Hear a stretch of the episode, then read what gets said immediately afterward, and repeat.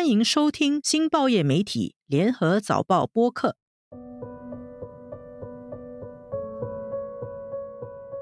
阿哥，我们这个基因呀，这边基因老公基因呀，五哥，世界不要了，这个世界的不要啊！今年初，中国江苏省徐州丰县铁链女的新闻震惊各方。我跟妓女一样，这世界不要俺了。铁链女小花梅的这两句话，让全中国民众揪心。在社会的强烈关注下，铁链女已经被解救，涉嫌虐待和拐卖她的九个人被捕，当地十七名中共党员干部以及公职人员面对处分。然而，铁链女所暴露的，也只是中国农村妇女被拐卖问题的一个侧面。这背后是中国男女性别比例严重失衡、农村黑恶势力、光棍找不到媳妇等一系列的问题。联合早报北京特派员黄小芳不久之前走访了一趟徐州，她将和我们分享她在当地农村采访的第一手见闻和感悟。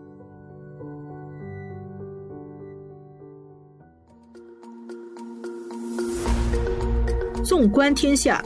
监测中国心跳，早报播客东谈西论，每周和你一起探讨国际热点话题。各位听众好，我是联合早报副总编辑韩永红。今天和我们在线的是联合早报北京特派员黄小芳。小芳你好，永红你好。小芳，你最近去了一趟江苏省的北部苏北去采访哦，采访当地的性别失衡以及光棍的问题。首先，你怎么会想到去做这个采访呢？嗯，今年初以来，这个铁链女事件震惊了中国的舆论，也引发中国社会对妇女拐卖跟妇女权益的课题的高度的关注，揭露了很多很严重的，尤其是农村这里妇女人权的一个问题。那我们也留意到。妇女拐卖问题在学术界其实已经讨论了几十年了，不少的社会学研究都已经指出，中国妇女拐卖的问题，它其实跟农村的男女比例失衡、农村的光棍的危机、农村的这个传统结婚的观念一系列的社会问题是交织在一起的。所以，我们三月初的时候就开始策划这次的行程，希望可以去苏北，尤其是徐州农村里面去了解当地真实的一个面貌，更深入的去了解当地的农民。他们面对的这个结婚的难题，呃，你刚才提到这个铁链女哦，呃，这个是今年一二月在全中国是非常震撼的一个新闻。但是可能新加坡和一些东南亚的听众不一定知道铁链女到底是怎么回事啊。我这边很快概述一下，其实是这样啊，去年十二月的时候，中国江苏省徐州市丰县的一个镇，那个镇叫欢口镇啊，这个欢口镇的干部他们组织一次。献爱心给贫困户、献爱心给低保户的这个活动，结果这个村干部哦，他们选了一个村民作为典型代表。这个村民叫董志明啊，董志明他家里面有一个八十多岁的老母亲，有一个弟弟是残疾人士，然后他还养了八个孩子。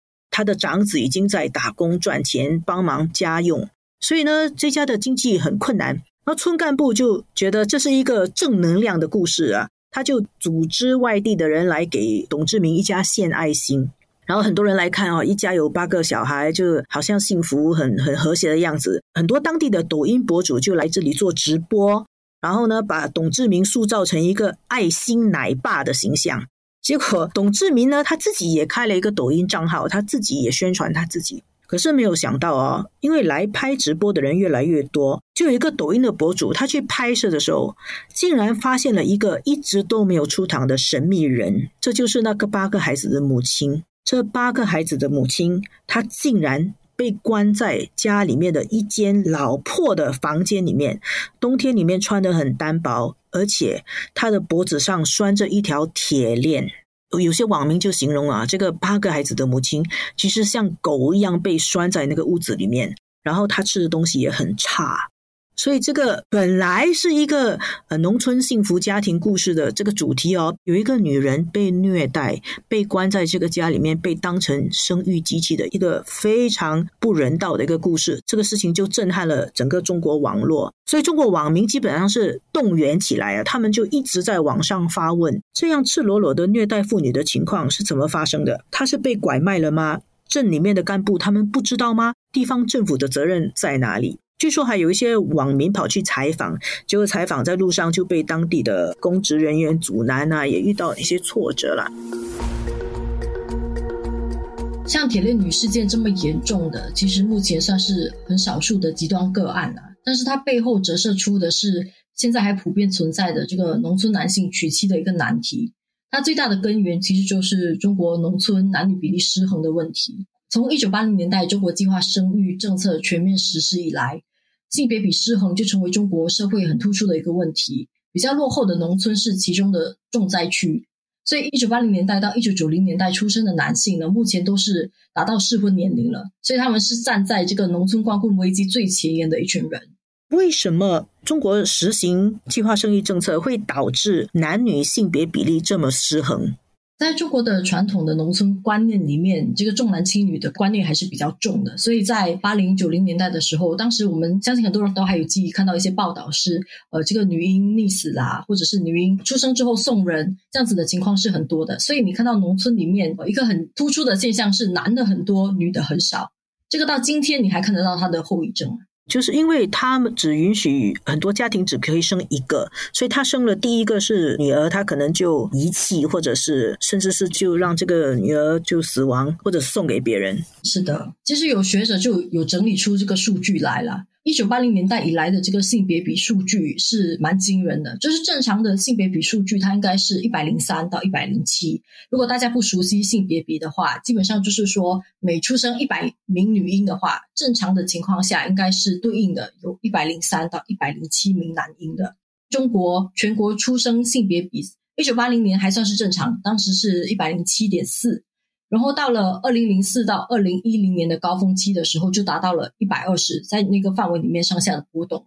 然后我们看省份的话，这个性别比失衡的省份大部分都集中在中国的东部跟中部，然后农村里面的情况是尤其严重的。比如说我们这次去的这个江苏省啊，当地一九九零年的城镇性别比是一百一十一点四二，但是农村就明显比较高，农村的性别比是一百一十五点六二。然后你去对照一下，这个妇女拐卖问题比较严重的地区，基本上很多都是这个性别比较失衡的地方，集中在中部跟东部。所以男性要讨到老婆就比较困难了，他们可以选择的比较少哦。呃，那么你这次去了徐州，可以跟我们介绍一下你的第一手见闻吗？我们这一次的行程算是峰回路转啊！我原本是计划到徐州跟周边的一些农村去转一转的，原本也想要去丰县去看看当地在这个铁链女事件过后的情况，但是我访问的那段期间，刚好中国就爆发了新一轮的疫情，所以几乎所有的农村都是限制出入的。丰县这里的情况比较特别一点，它甚至是在这个距离农村十几公里的公路上面就有警车拦截，甚至是有检查行李的。所以，我们真正可以进入的农村是很有限的，主要就是徐州一带的一个草莓村。当然，我们辗转是找到一些当地的人愿意跟我们聊啦，所以最后还是从侧面了解了一下当地的一个情况。你刚才说的也反映出，其实当地的官方还是对于外面来的采访还是相当的紧张。那么呢，你到了这个徐州去亲自看了一下，他们的光棍问题是怎么样呢？光棍问题它是一个环环相扣的问题，它之所以这么严重，它最根本的原因当然是这个男女比失衡啦。像我们走访的这个农村，它大概是有八百多个人，那八零后跟九零后适婚的男性呢，就比适婚的女性多出大约四十多个人。那中国的农村一方面，它面对性别比严重的失衡。另外一方面，它也出现这个年轻人口向外迁移的这个情况。在农村里面，年轻人大概到了二十多岁就会开始到外地去打工啦。所以，农村男性他面对的情敌不只是农村里面其他的光棍，而是这个城市里面收入跟生活条件更好的男性。中国的女性呢，普遍都存在这种向上嫁的一个观念，就是说，农村的妇女她通过外嫁去改变自己的命运。住在山区的呢，就想要嫁到平原去；住在平原的，想要嫁到城镇。所以很多的这个农村的女性，她们最终都是到了。大城市里面去工作之后，在城市里面找到对象，然后他们看到城市里面的男性的条件之后，很多是一去不回头的啦。从男生的角度来说的话，他们也面对很大的这个结婚的压力，因为传统上来说，结婚在农村是关乎生存的一个事情，它不只是这个男女之间爱情的一个问题，因为农村里面农活是需要人力的。然后社交圈子也是比较小的，所以家人就是你主要的这个社交圈。结婚跟生子是可以扩大这个家庭规模主要的一个方式。所以中国的农村里面，人们都是非常重视结婚的。而且这个村子里面是熟人社会啊，像我们这一次去的话，一踏进村子里面，就有人发现我们是外来人的。有村民告诉我，在村子里面哪家哪户的孩子没有结婚，其实大家都知道。因为你找不到媳妇的话，大家就会议论说这一家人是不是有什么问题？会有什么问题？有些人就会觉得这一家人是不是很挑啊，性格上有问题啊，还是他们很穷娶不到媳妇，所以会有很多这样子的议论啊，是一个很大的面子问题。所以在一些极端的例子当中，一些男性就会在这样子巨大的压力下面，就想要通过非法的一些途径啦，比如说像人口贩子、拐卖这样子的情况，去解决他们的结婚的难题。我们看到，在这个买卖妇女比较猖獗的这二十多年里面哦，这个妇女主要的卖出地就是云南、贵州、四川这三个比较贫困的山区。他们就沿着这个铁路往东边走，就到了这个徐州跟郑州去中转。有的甚至会南下去这个广东、福建，还有北上到河南、山东，这些是主要的那些出卖地啦。所以你看到这个路线的话，其实跟这个女子向上嫁这样子的一个社会情况是吻合的。所以，这个农村的妇女被拐卖，还成为有一个固定的拐卖路线啊。嗯，是的。那中国政府最近几年，他在大力扶贫嘛，改善农村贫困地区的生活，会不会帮助到这些农村的弱势群体，帮助这些农村的剩男可以比较容易找到媳妇呢？嗯，这个问题我也问了我们的司机，他的答案其实是很令人意外的。他说，以前在农村里面。云南、贵州、四川这些生活条件比较贫困的年轻女性，还是很愿意嫁到农村里面来的。但是现在大家的生活条件都好了嘛，所以这些地区的妇女，她其实没有什么必要要嫁到这么远的。所以现在反而是他们只能够通过相亲，通过这个父母的介绍，从附近的一些村子里面去认识女孩子，找媳妇，对他们来说反而是更难的。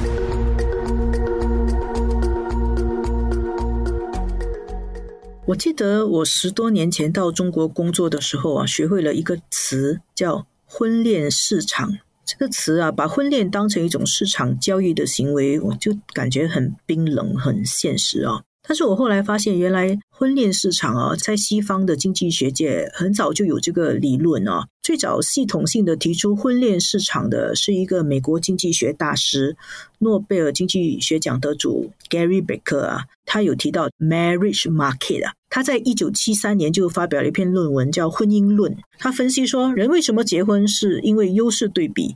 啊，就好像你做生意一样，是一种优势的交换。比如说，男人比较有力气，他比较有赚钱的能力，所以他就负责赚钱。那么，女人比较会照顾家庭、养育孩子。那么呢，他们两个人就结婚，进入婚姻，实现更大的功能，包括经济的功能跟非经济的功能。所以，择偶的标准也是这样子。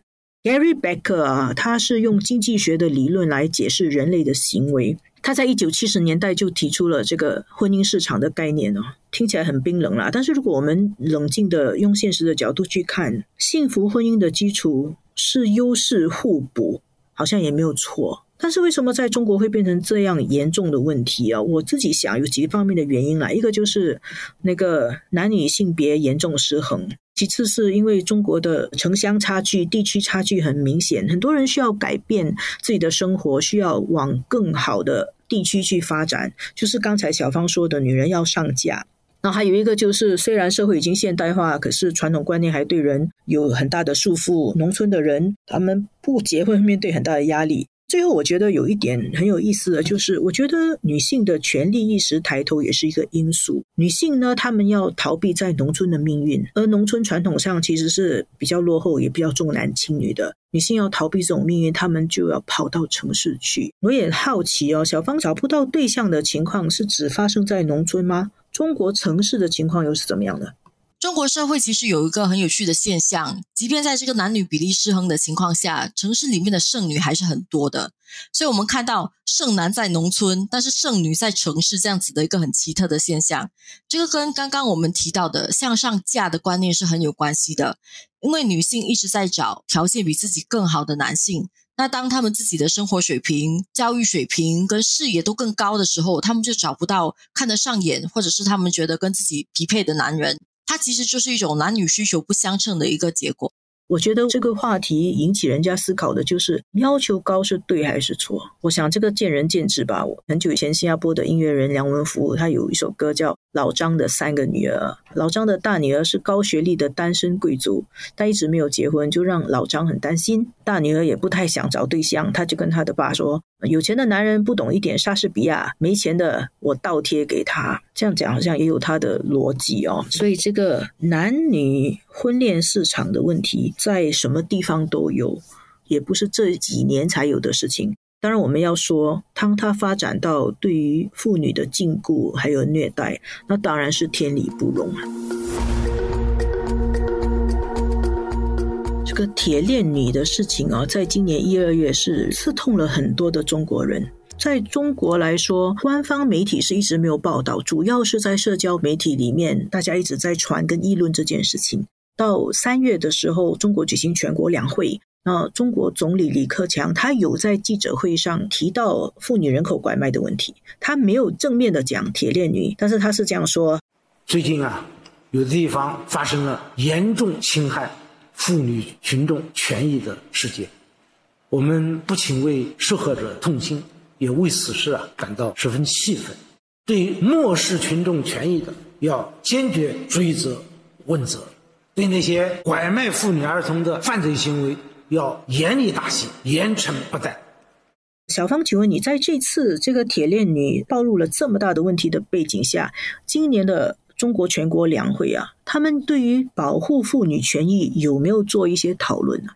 在今年三月初的两会上面，最高人民法院跟最高人民检察院都把严惩拐卖妇女儿童纳入今年的工作计划。在两会上也有超过十五名的代表委员就这个打击拐卖妇女的课题发声啊。他们的建议主要是两大类，一个是说要加重刑罚，通过威慑去减少新增的案例；另外一种是聚焦于破解过去的积案，就是八九十年代那些被卖的妇女，八九十年代那些被拐卖的妇女，现在还在农村里面生活的，怎么去解救这一群人？所以他们注重的是。要加强对受害妇女的后续援助，包括提出要倒查二十年。在中国公安部呢，两会前也已经宣布说要针对妇女拐卖问题展开专项的行动。所以，我们下来可以预计的是，中国官方将从司法跟执法这方面加大对妇女拐卖的惩治的力度。这个你刚才提到一个词，引人关注，说倒查二十年。倒查二十年，这是什么意思？他要解决什么问题？嗯，因为现在有一个问题是，很多八九十年代遗留下来的案子，他们还在农村里面，所以要怎么样找到这些人，然后帮助他们？他们面对的一个很大的问题是，买他们的人就是这一群犯罪的人，他们其实是她的丈夫，然后这一群是她的丈夫，是她的家人，然后她跟她的原生家庭的这个连接已经全部都切断了。所以在这样的情况下，你怎么再去找到这群人？这群人还愿不愿意出来发声？他们发生之后会面对什么样的社会课题？这些都是下来很长远的一条路要走了。你要解决这些问题，有层层的社会的问题需要去解决。它不只是一个今天抓到这个买方，今天抓到这个拐卖方就可以解决的一个问题。他们可能也跟那个买方还生了孩子，对吗？对我看到的一个案例就是。这个妇女好像是前年吧，如果我没有记错的话，大概前年的时候有一个案例是，这个妇女跟这个买方，就是这个丈夫住了几十年，但是她一直想要回家，但是她没有办法回家，因为她的丈夫就在她身边，而且她的丈夫是二十四小时看着她的，她丈夫出差也会带着她，结果她是在她的儿子的帮助下，她的儿子帮忙她打电话给她的老家，叫他老家的人来找他，他才成功解救的。所以这样子的情况就让你看到这个妇女拐卖的问题，它长远下来是错综复杂的，要解决其实没有那么简单。这些情况听起来让人家觉得很揪心啊。那么现在全国人大代表还有呃最高人民检察院、最高法院提出来的这些措施啊，他们有针对到问题的症结吗？这个铁链女的事件刚刚开始的时候，不少学者就已经指出来了。目前这个妇女权益保障、打拐方面的机制跟法律其实是存在的，当然它有可以进一步完善的空间。但是它最大的问题其实是在这个地方上面落实不足，这个才是大家比较关注的最大的一个痛点啊。而且我不知道永红你记得吗？在二零一一年的时候，其实也有过一阵这个网络打拐的行动的。这个并不是中国第一次出现大规模的打拐行动。但是，当然，当时是有很大的反响，但是还是没有根除这个妇女拐卖的问题。所以有学者就指出来，这个中国农村妇女拐卖，它几十年来已经形成一种地下产业链了。一些地方很可能还残留这种黑势力的保护伞。所以，我觉得如何确保这个司法跟执法在地方上可以更有效的落实，它会是下来比较大的一个挑战。你这次到苏北去采访，最大的感触是什么呢？我这次去了苏北之后，发现农村并不是我们想象中这样子铁板一块的。我们最早看到这个铁链女事件的时候，很多人马上会把这个矛头指向农村落后的观念，甚至是对农村的男性形成一种既定的负面印象。但是，妇女拐卖问题的背后，其实是农村男性长期面对的一个娶妻的困境，而且这个娶妻的困境背后呢，它又是一个复杂并且历史很长远的社会问题。农村里面其实有一些年轻的男性，他是希望可以改变这样子的现状的。比如说，我遇到一个九零后的村民，他其实不想结婚，但是在父母的压力下找了老婆。所以，农村年轻的一代想法也在改变，他们也在跟一些传统的结婚观念在进行抗争。又到了今天的问答时间。今天的问题是中国的男女性别比失衡严重，那全世界性别比失衡最严重的国家是卡达尔。哎，这不是问题，个问题是卡达尔的男女比例是多少对多少？我给你选择，就是一百对呃一百二十，一百对两百，还有一百对三百，就是一对一点二，一对二跟一对三。嗯，我猜一对二，一对二哈，就是卡达尔有两个男生对一个女生啊，对，是三比一。其实卡达尔的出生性别比哦，跟其他的一般的国家是差不多的，也是在一对一零几左右。但是呢，因为卡达尔他们接受很多南亚来的移民，南亚人到卡达尔去工作，通常都是一些男性的移民，他们到卡达尔去找更好的生活。同时，卡达尔在给予居留证的时候，他们对于给女性居留证也比较保守，他比较倾向给男性，结果就造成了这个卡达尔的人口里面就男性比女性多很多。老婆要哪里去找？永远少两个。谈西论，每逢星期二更新。